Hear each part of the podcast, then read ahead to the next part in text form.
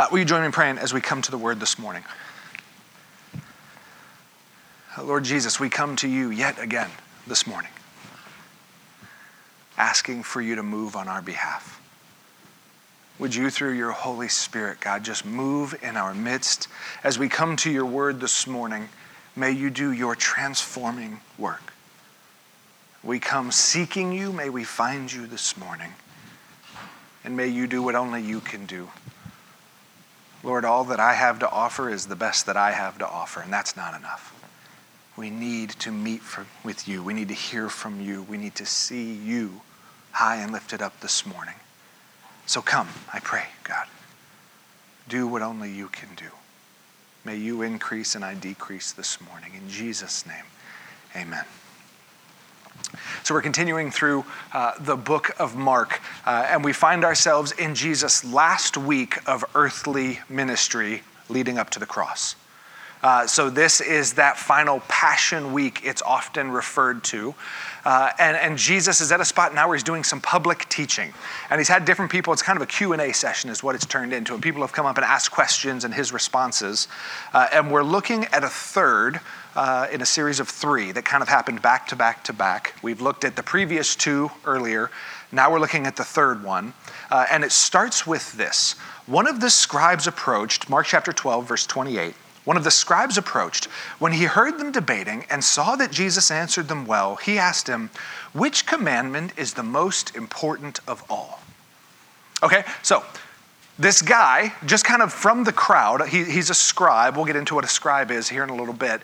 He sees what's going on, that there's kind of this debate happening, that people asking Jesus questions and Jesus responding.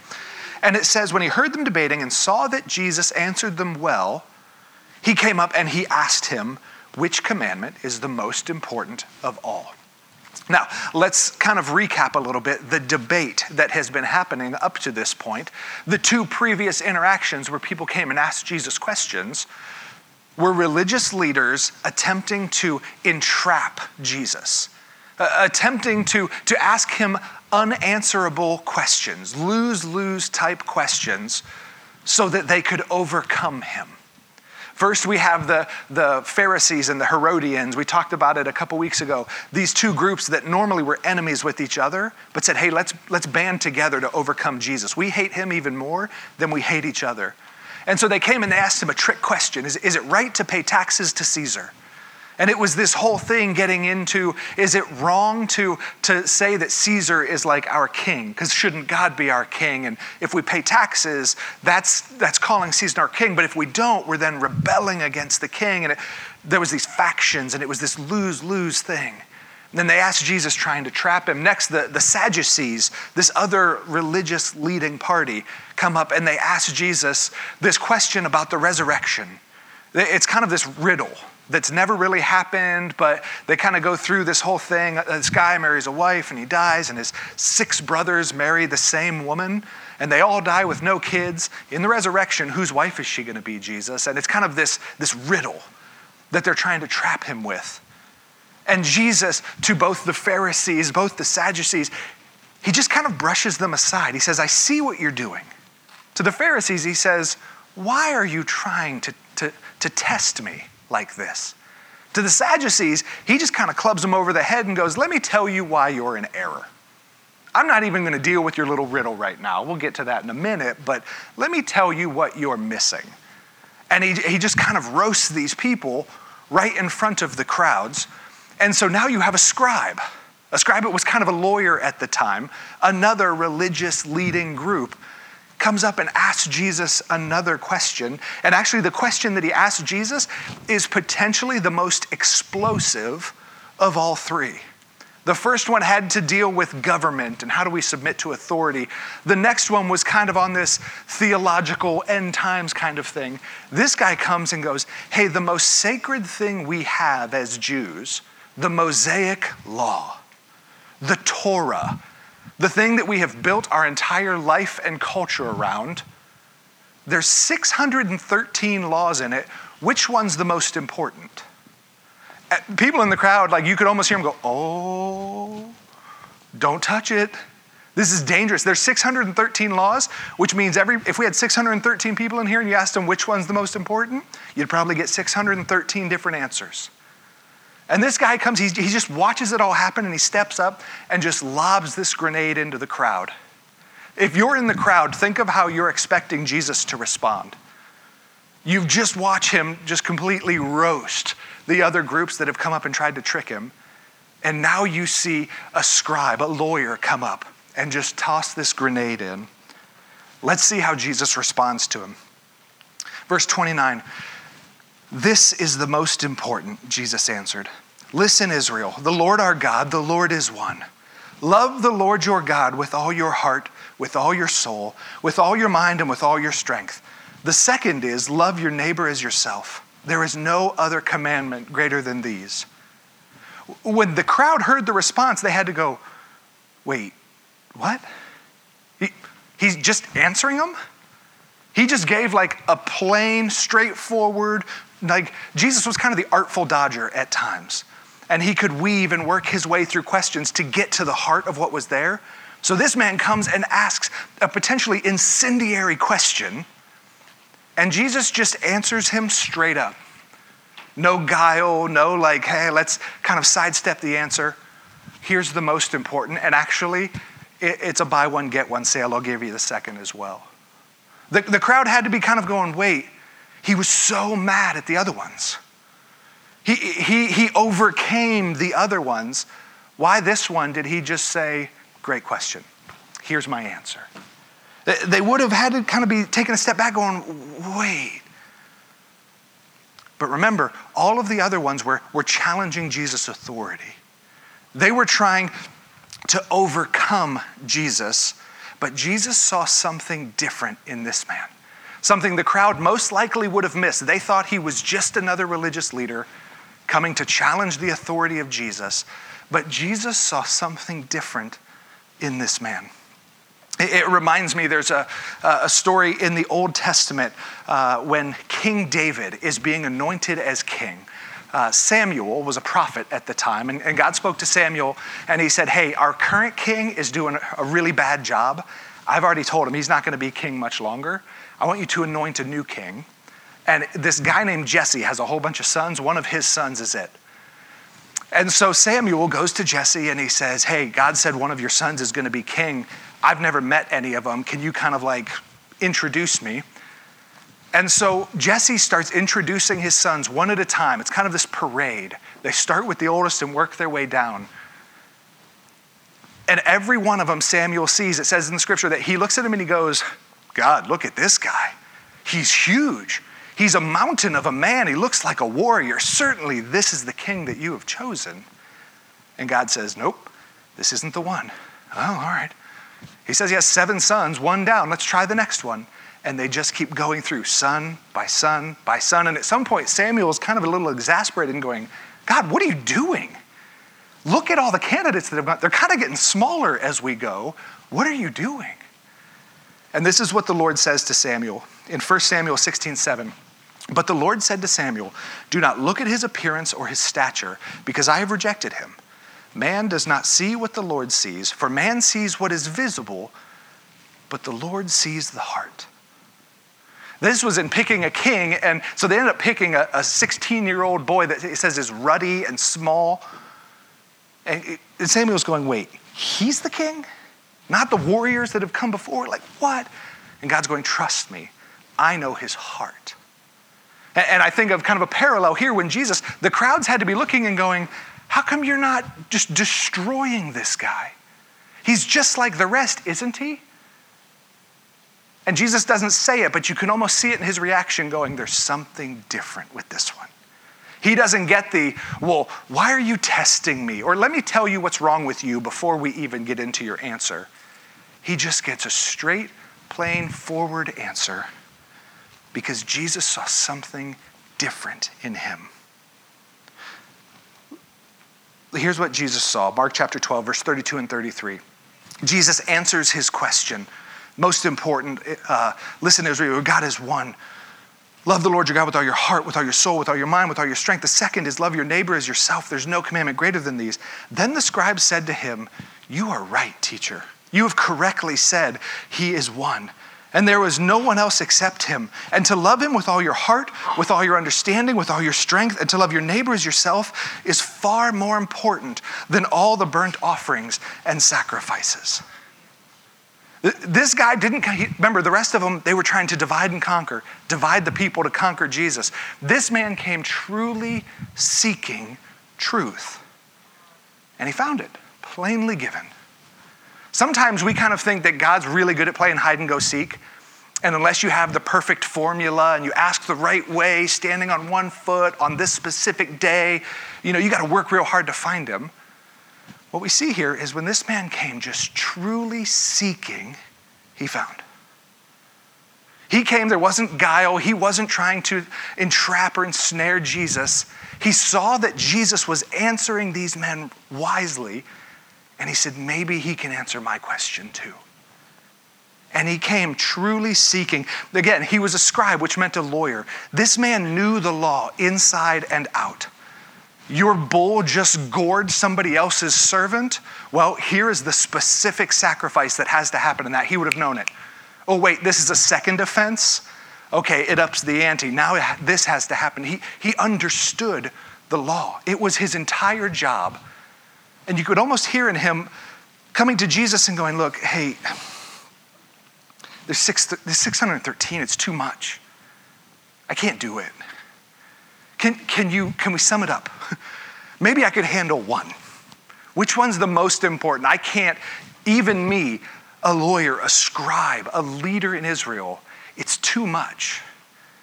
Is there just one that I can focus on? He came humbly seeking, and he was met with plain truth. There's a principle at play here that James, Jesus' brother, uh, puts down in James chapter 4. He said, God resists the proud, but gives grace to the humble. What we've seen in the previous interactions is proud men coming and trying to show how dumb Jesus is and how wrong he is and make him look like a fool in the, the court of public opinion and Jesus slaps him down. And then we see a man humbly coming and asking what is potentially the most difficult question, and he's received. And he's answered plainly. He seeks truth and he finds it. Jeremiah 29 13, God speaking to the nation of Israel, and he tells them, You will seek me and find me when you seek me with all your heart. When you come humbly, truly seeking after God, he promises, You'll find me. You, you don't have to play the game. I'm not hard to find. I actually want to be found by those who truly want to find me. Everyone else was trying to use Jesus to meet their ends. This man simply comes going, I don't know where to turn. Which one? What, what's, what's the greatest? Help me focus this thing in, Jesus. Jesus gives him a plain answer. And again, you see the, the humility in his response. You have answered right, teacher. You've correctly said it. This is worth more than all the burnt offerings and sacrifices.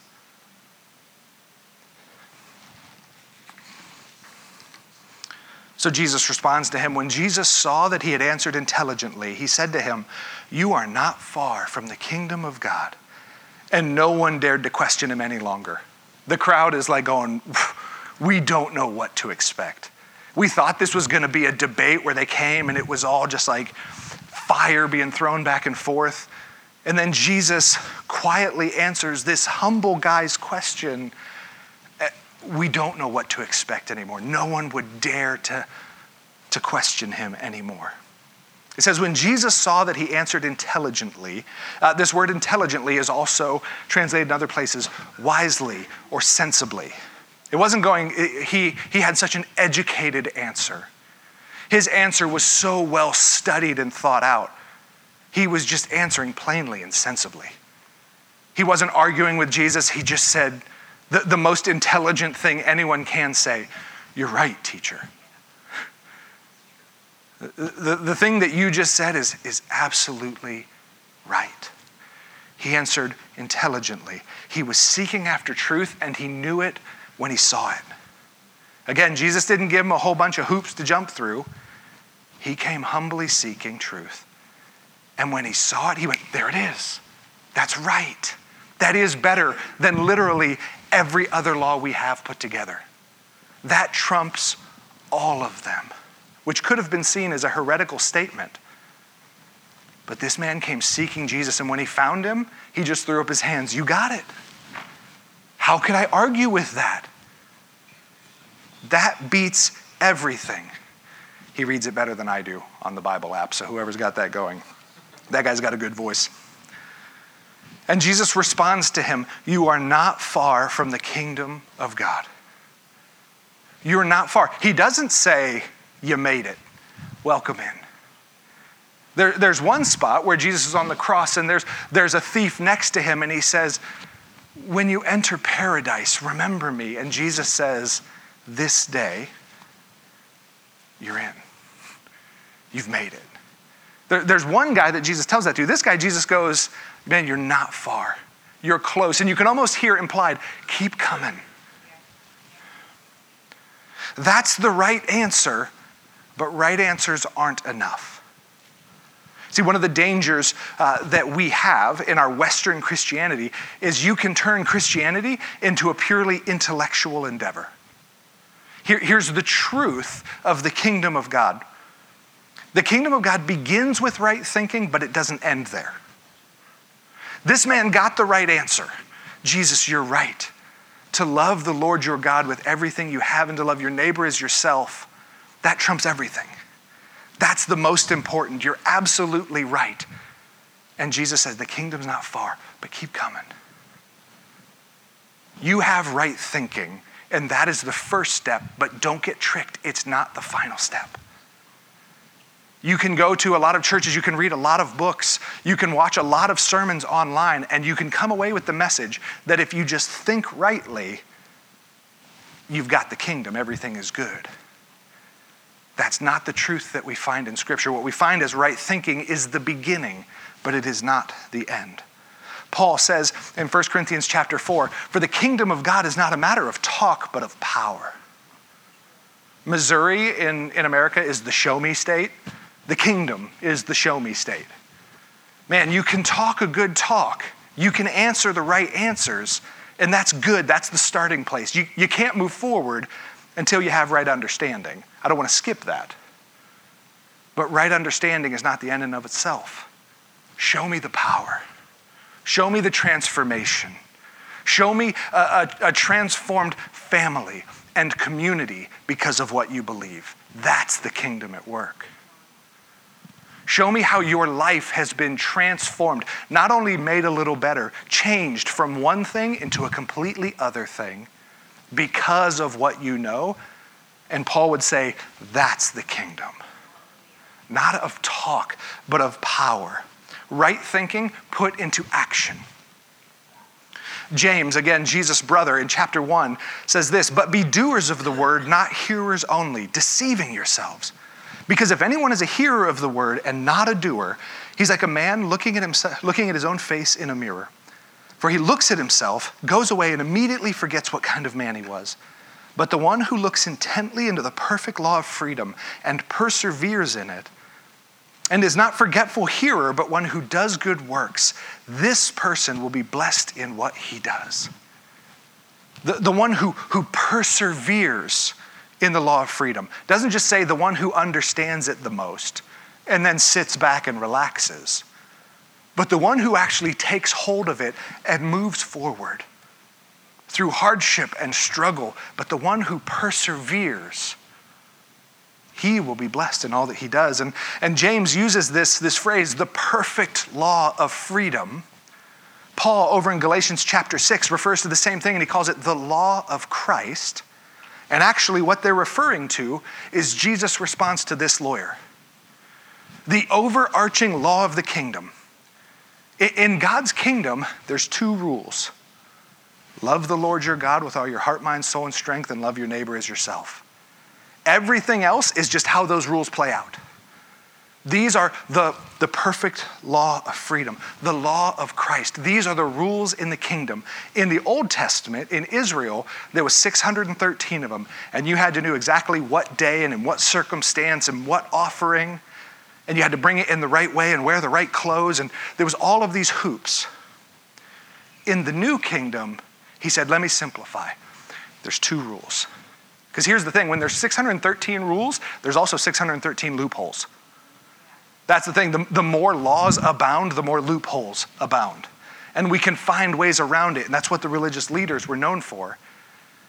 When Jesus sums it up and he goes, Let me give you the new law in the kingdom love the Lord your God with everything you have, and love your neighbor as yourself. There's no more room for loopholes, there's no more room for escape. I'm either loving God with everything or I'm not. I'm either loving my neighbor as myself or I'm not.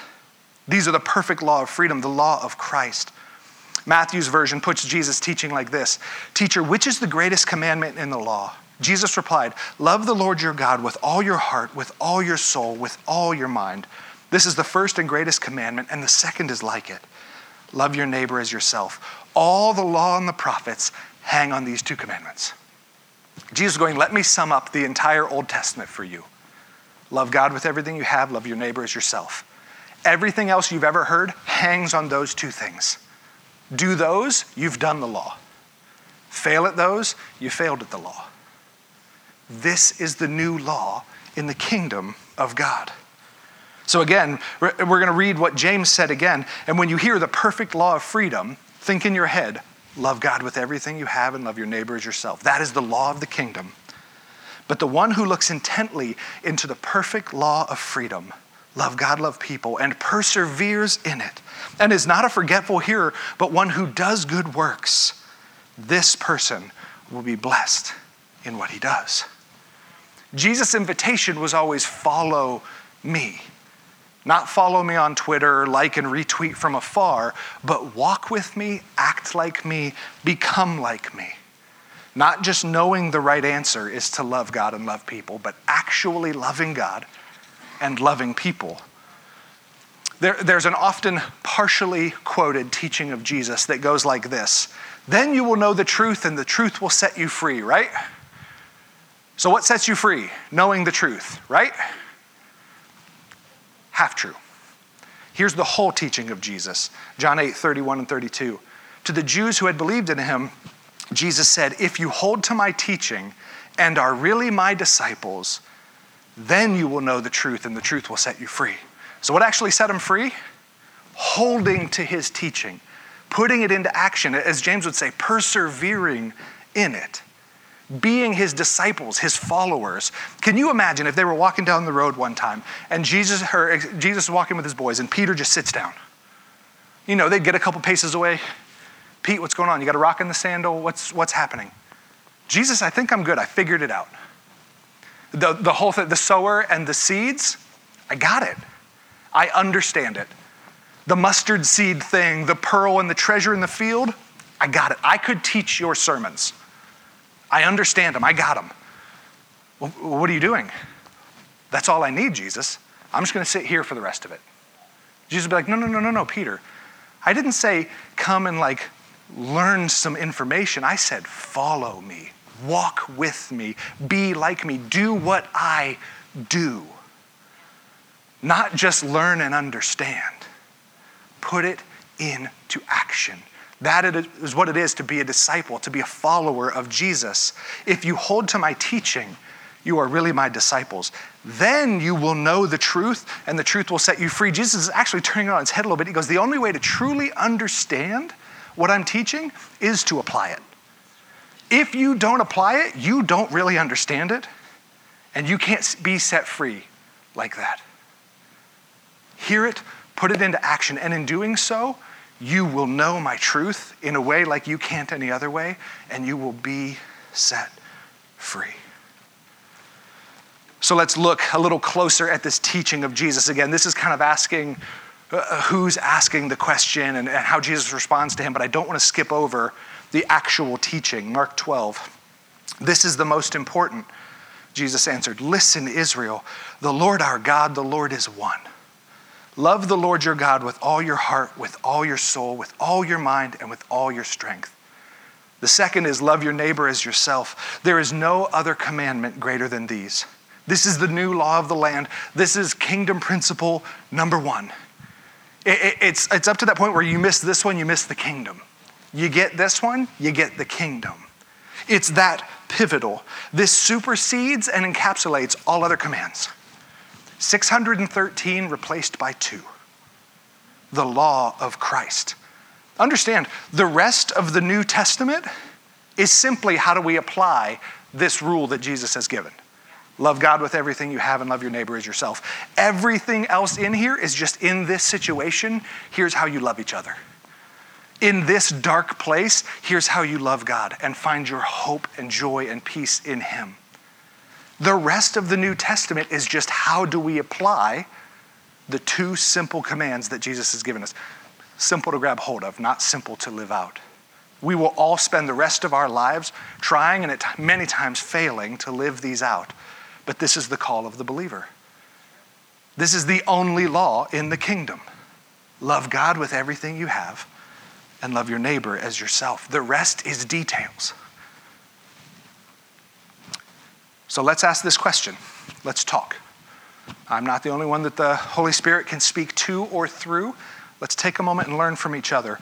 What does it practically look like to love God with all your heart, mind, soul, and strength? We know it, we can quote it. What does it actually look like?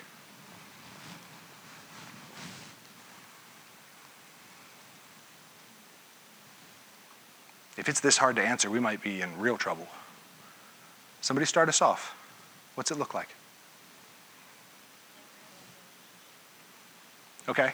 Everyday relationship with Him. First of all, is just even recognizing that kingdom life is happening every day. And every day I'm being called into loving relationship with Him. That means it's not just a decision I made one time at camp when I was 13, right? It keeps going. Every day, this is the call to love Him. It starts with that. Maverick?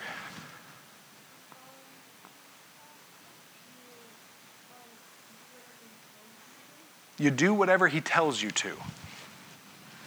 To love the king means to obey the king, to do whatever the king tells you. How do you know what he tells you? Listen, what does it look like to listen? Okay, prayer. We believe that God is still speaking to his people today. Just, just as he told Samuel back in the Old Testament, you know, look, Samuel, here's my plan. You're looking at the thing man looks at. I'm looking at the heart. Trust me on this one, Samuel. That in the same way, God still speaks to his people today. Are we praying? Are we actually having conversation with him? To love him with our heart, with our mind, actually engaging with him and listening when he responds. How else do we listen? How else do we hear what it is we're supposed to obey? it's kind of a big one. I left it here open for a reason. Reading the Bible. All right? Listen, is reading the Bible the end of being a Christian? Just do that and you're fine? No, but much like the right thinking part, you can't think rightly until He's taught you to think rightly. Somebody once said, This is the vocabulary of the Holy Spirit. No time in the Word, no voice from God. Are we spending time there, loving Him with our mind and with our heart? God, show, we prayed one of my favorite prayers this morning from Psalm 139. Search me, O God, and know my heart. Test me and know my anxious thoughts. See if there is any offensive way in me and lead me in the way everlasting. What's the first way that happens? We run our life through the grid of Scripture. Lord, what doesn't match up? What in my thinking is different from your thinking? Now change me, God. Make me like you. What in the way I view my world is not the way you view my world. Change me, God. Make me like you. It can't happen apart from this. What else? What does it practically look like to love God with all your heart, mind, soul, and strength? Yeah. Uh, think about it. The, the intelligent response that the man gave, it was simple but profound. You're right, teacher. Even if the man came in thinking one of the other laws was the most important, what he heard from Jesus, he said he acknowledged, "You're right." He didn't argue, he wasn't debating, he wasn't like the other ones. He just came in and humbly, "You're right." He could have almost asked the question this way uh, Teacher, what is the greatest commandment? And whatever you say, I'm going to believe. With, before you even speak, I'm already going to acknowledge you're right. Now lead me. Because I love you with everything I have. How do we love God with all of our heart? The uh, heart, back then, actually a, uh, a more exact interpretation in Scripture. Anytime you read the word heart, uh, would actually be bowels, guts.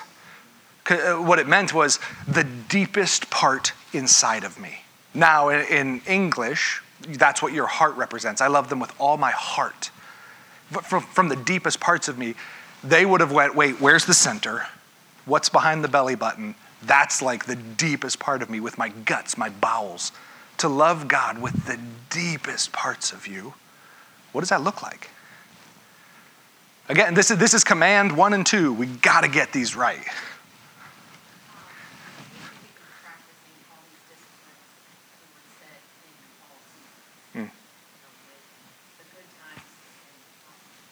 Sure. Yeah. Yeah. What, what about the times when my emotions are lying to me and saying, which is completely unbiblical, God's mad at me and wants nothing to do with me right now because he's disappointed in me? You will not find that in the scriptures. We feel it. Again, we feel it deep down with our inmost being that has to be true because that's the way that I would treat me but what he says is true first. And I'm his son. And I've been adopted in, and I'm forgiven, and I'm, I'm more valuable than everything else to him. I'm going to choose to trust that over my feelings. Again, the deepest parts of the uncontrollable parts of me. You ever tried when you're angry just turning it off, not feeling angry anymore? Makes you angry, doesn't it? Why doesn't it just work? We have very little actual control over our emotions the things that we, we tie together with our heart, with the deepest part of us. But I'm going to choose to love you with that. And so, even when my emotions are contrary to what you say, even when I don't feel like singing, I'm going to sing anyway because I'm choosing to love you with the deepest parts of me. What does it look like to love God with your mind?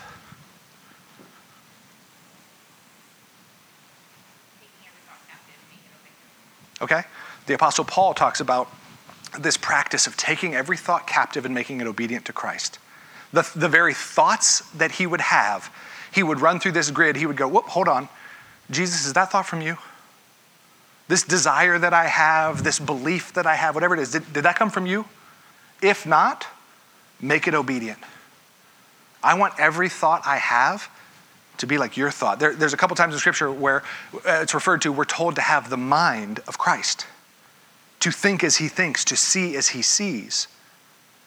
And so learning to take those thoughts captive and go, wait, wait, wait, I have a question about this one. Jesus, is this from you or is this one from me? Because if it's from me, it's not going anywhere good. Make it obedient to you. Make my mind like your mind. Romans chapter 12 says that we're transformed by the renewing of our minds. The more time we spend with Him in His presence, in His Word, in prayer, in stillness and silence, some of these disciplines Kim was talking about earlier, the more our minds become renewed, made new, and our lives become transformed. Soul. Soul's a tough one for us. In our very Western culture, we don't deal a whole lot with the soul. I'm going to just very simply equate it here with everything else, with everything, with my eternity, with all of the things that are out of my control. Am I loving Him with that? I trust you, Jesus, with my everything. I have no idea what happens in this life, but I trust you. Uh, you guys know the old song, It Is Well with My Soul? No matter what's happening in this life, no matter how hard it is, no matter how, how little of it I understand, I find peace in the fact that I know that it is well with my soul. You've taken care of me, my, my eternal being. You hold in your hands, and I can trust you with it. That, and that should begin to shape our lives. What can this world do to me? I mean, we heard the stories earlier from the Voice of Martyrs update uh, pastors being imprisoned, being uh, kidnapped. Uh, this woman having everything taken from her and being taken home and tried to force to be married to this man. In those times, if those people can't say, It is well with my soul, they have no hope. They're just going to look around and go, Everything in life sucks right now. I've got moldy rice, these two guys watching me all the time. I can't speak to anyone. I'm being poorly treated. What is their hope? It's well with my soul. I love him that much that I trust him with all of that. And those people have a, a greater opportunity to experience the kingdom than most of us will know in, in a more comfortable life. We don't have to practice trusting God with our soul that often. Let's look at the last one. What does it look like to love the Lord your God with all your strength? Right? Who is this woman? Yeah. What does it look like to love the Lord your God with all your strength? Having endurance. Okay? What else? We can quote this verse all the time, and that happens regularly. Actually, putting feet to it is harder.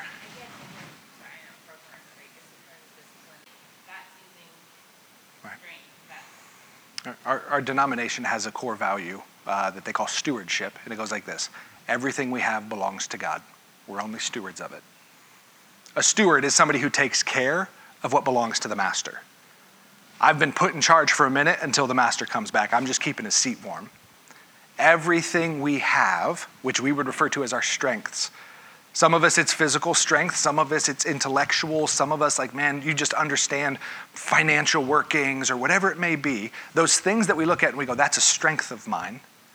How am I using it to love God? Lord, you have given me this strength. I'm a decently big guy. I can carry decently heavy things. Okay, God, you've made me big. Why? How do you want to use my strength? Lord, you've given us this home. How do you want to use this? It's yours anyway. You've given us these finances. You've given me this keen mind. How do you want to use it? It's yours anyway. Whatever in my life I would call a strength, to love God with it is to recognize it's His anyway. It came from Him, and one day it goes back to Him. How do you want to use it? Rule one in the kingdom heart, mind, soul, strength, it's all His. Jesus, how are you calling me to love you with it today?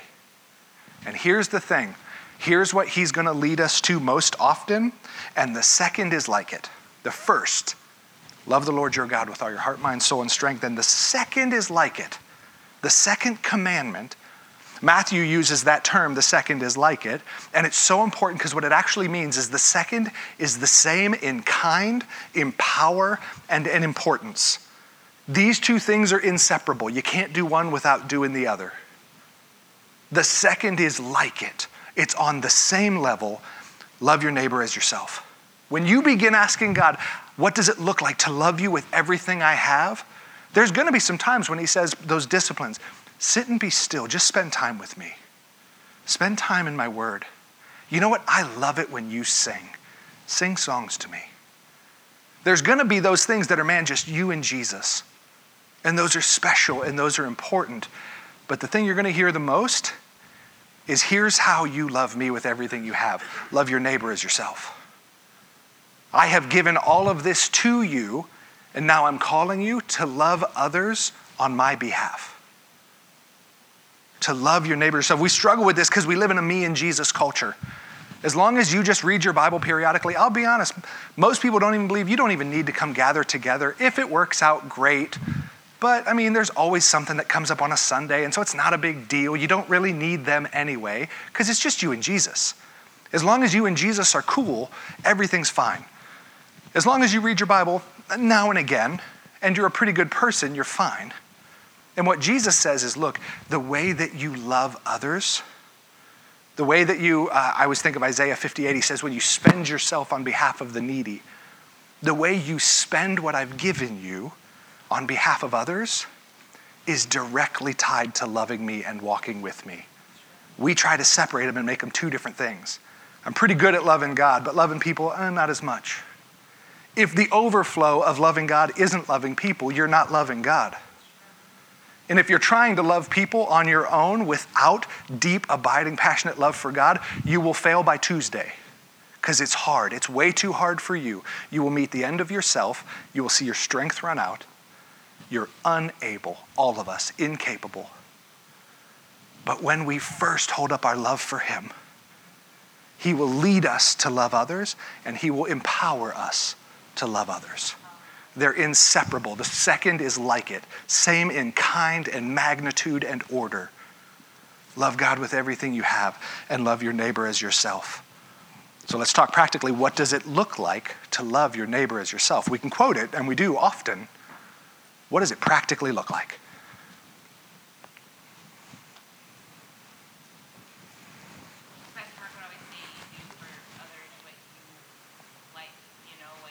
Yeah.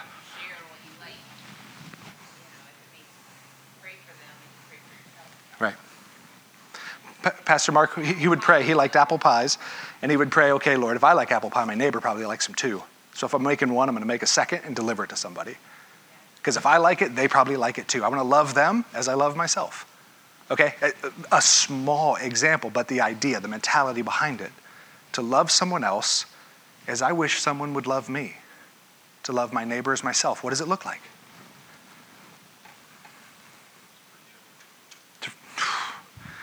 Boy, you might have landed on the hardest one right off the bat, Garrett. To forgive. Do I want other people to forgive me when I act in a way that is just that I'm ashamed of? That was wrong, that was hurtful, that I told that lie, and man, I knew it was wrong, but I did it anyway. Do I want other people to forgive me? Is that something that I truly need in my life? Yeah. So, what's God calling me to do? Forgive others. To love them in the same way I want someone to love me. What else? Yeah. Yeah. When, when Jesus gave this command, and as we're talking about it this morning, I don't bring it up, and he didn't, to say, oh, and this won't even hurt at all. This is an easy one, don't forget about it. This will cost. Sometimes it costs time. Sometimes it costs having to hear a story again that you've already heard, but man, they just need somebody to tell it to, and so here I am. The, the, the key to this question is empathy. Empathy asks the question if I were in their shoes, what would I want? Uh, one of the, the biggest head scratchers that everyone has is in Elkins here, we have a homeless population. We have a lot of people that are going hungry. There's a huge addiction problem. And we go, we want to love those people, but like, oh, that gets so messy. Because what if they ask me for money, but then they're going to use it for drugs? And then what if, and, what, and we play this what if game. And going, if I was in their shoes and I really wanted help, and I really needed help, what would I want someone to do for me? Maybe it's just stop and go, hey, let me go get you a burger. That's what I can, that's what I can offer right now. Maybe it's stopping and just talking. Let me hear your story. Maybe it's spending time with that neighbor. Maybe it's seeing uh, those neighborhood kids that you know just don't quite have the home life they should. And you invite them over for dinner so they can at least see what a real family is. Or uh, who knows? It can go much further and become much more costly. I don't want to make light of it, but simply asking the question if I was in their shoes, how would I want someone to love me? Sometimes loving someone is telling them no. Or, or speaking a, a, difficult truth to them, and it's not always pleasant and cozy. But we have been loved by God in an unfathomable way and now he says, Go love your neighbor as yourself. If you were in their shoes, how would you hope someone would walk with you? And we can't walk with everyone perfectly. And we don't have all the time or all the resources in the world. But the ones that God puts in our path, that when we have that opportunity to ask that question, if I was in their shoes, how would I hope someone would love me? And then to walk that out. To say no is, as James would say, to be a hearer of the word, but not to be a doer and to deceive ourselves. To love God is to love people. You cannot separate the two. I can't love God, but yeah, I don't have time to love people. I'm cutting off that relationship with Him because that's what He's about. That's the mission He's on. And when I veer apart from it, I've separated. Love the Lord your God, and the second is like it love your neighbor as yourself. Uh, a pastor named Derwin Gray says this about this, this command to love your neighbors yourself. He says, One of the ways that, you know, that you know you're growing in love for the other is the things that affect the other begin to affect you. So maybe it starts with that prayer. Lord, may the things that are affecting those around me begin to affect my heart. I've insulated myself, I've protected myself, I've escaped whenever those feelings come up of like, oh man, what, what are they going through? I've, I've found a way to turn it off and to go somewhere else. Lord, may what affects my neighbors, what affects the other, begin to affect me too. As if I was in their shoes with them. May it affect my life to that degree where I, I'm compelled, I have to do something. The love of Christ compels me to love my neighbor.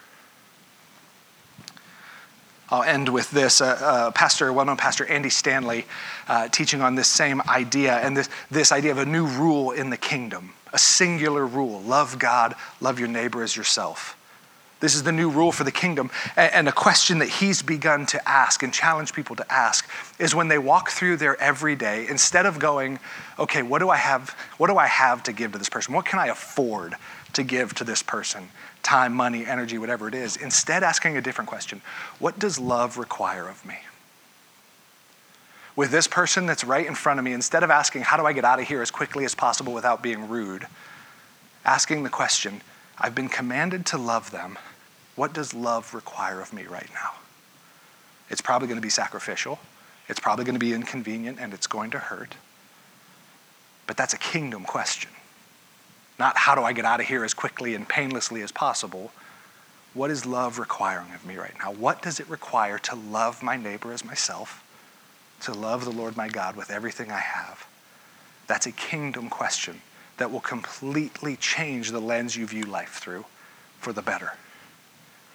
And you will begin seeing God move in brand new and powerful ways as we obey the law of the kingdom. Love the Lord your God heart, mind, soul, and strength, and love your neighbor as yourself. Let me pray. Lord Jesus, easy to teach, easy to memorize. We will all spend the rest of our lives, I pray, trying to live this out. We will stumble along the way. We will not know the right answer along the way. We will make a mess of things along the way. We will try to love our neighbor in our own strength along the way. And we will find you extending a hand to pick us up and call us further on the next day. You are right, teacher, in saying that to love the Lord your God with all your heart, mind, and soul, and your neighbors, love your neighbor as yourself, is better than all the burnt offerings and sacrifices that we could offer. You are right.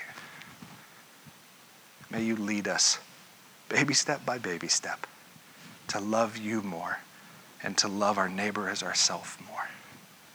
Give us grace with ourselves when we fail along the way. Bring others along to speak encouraging words and to challenge us further on. But may we never give up because this is too hard. This is the call of the kingdom. This is the point of it all to love you and to love those you've placed around us. May you be glorified and may your kingdom be advanced as we seek to follow you in this. In Jesus' name. Amen. Would you stand as we close with a song?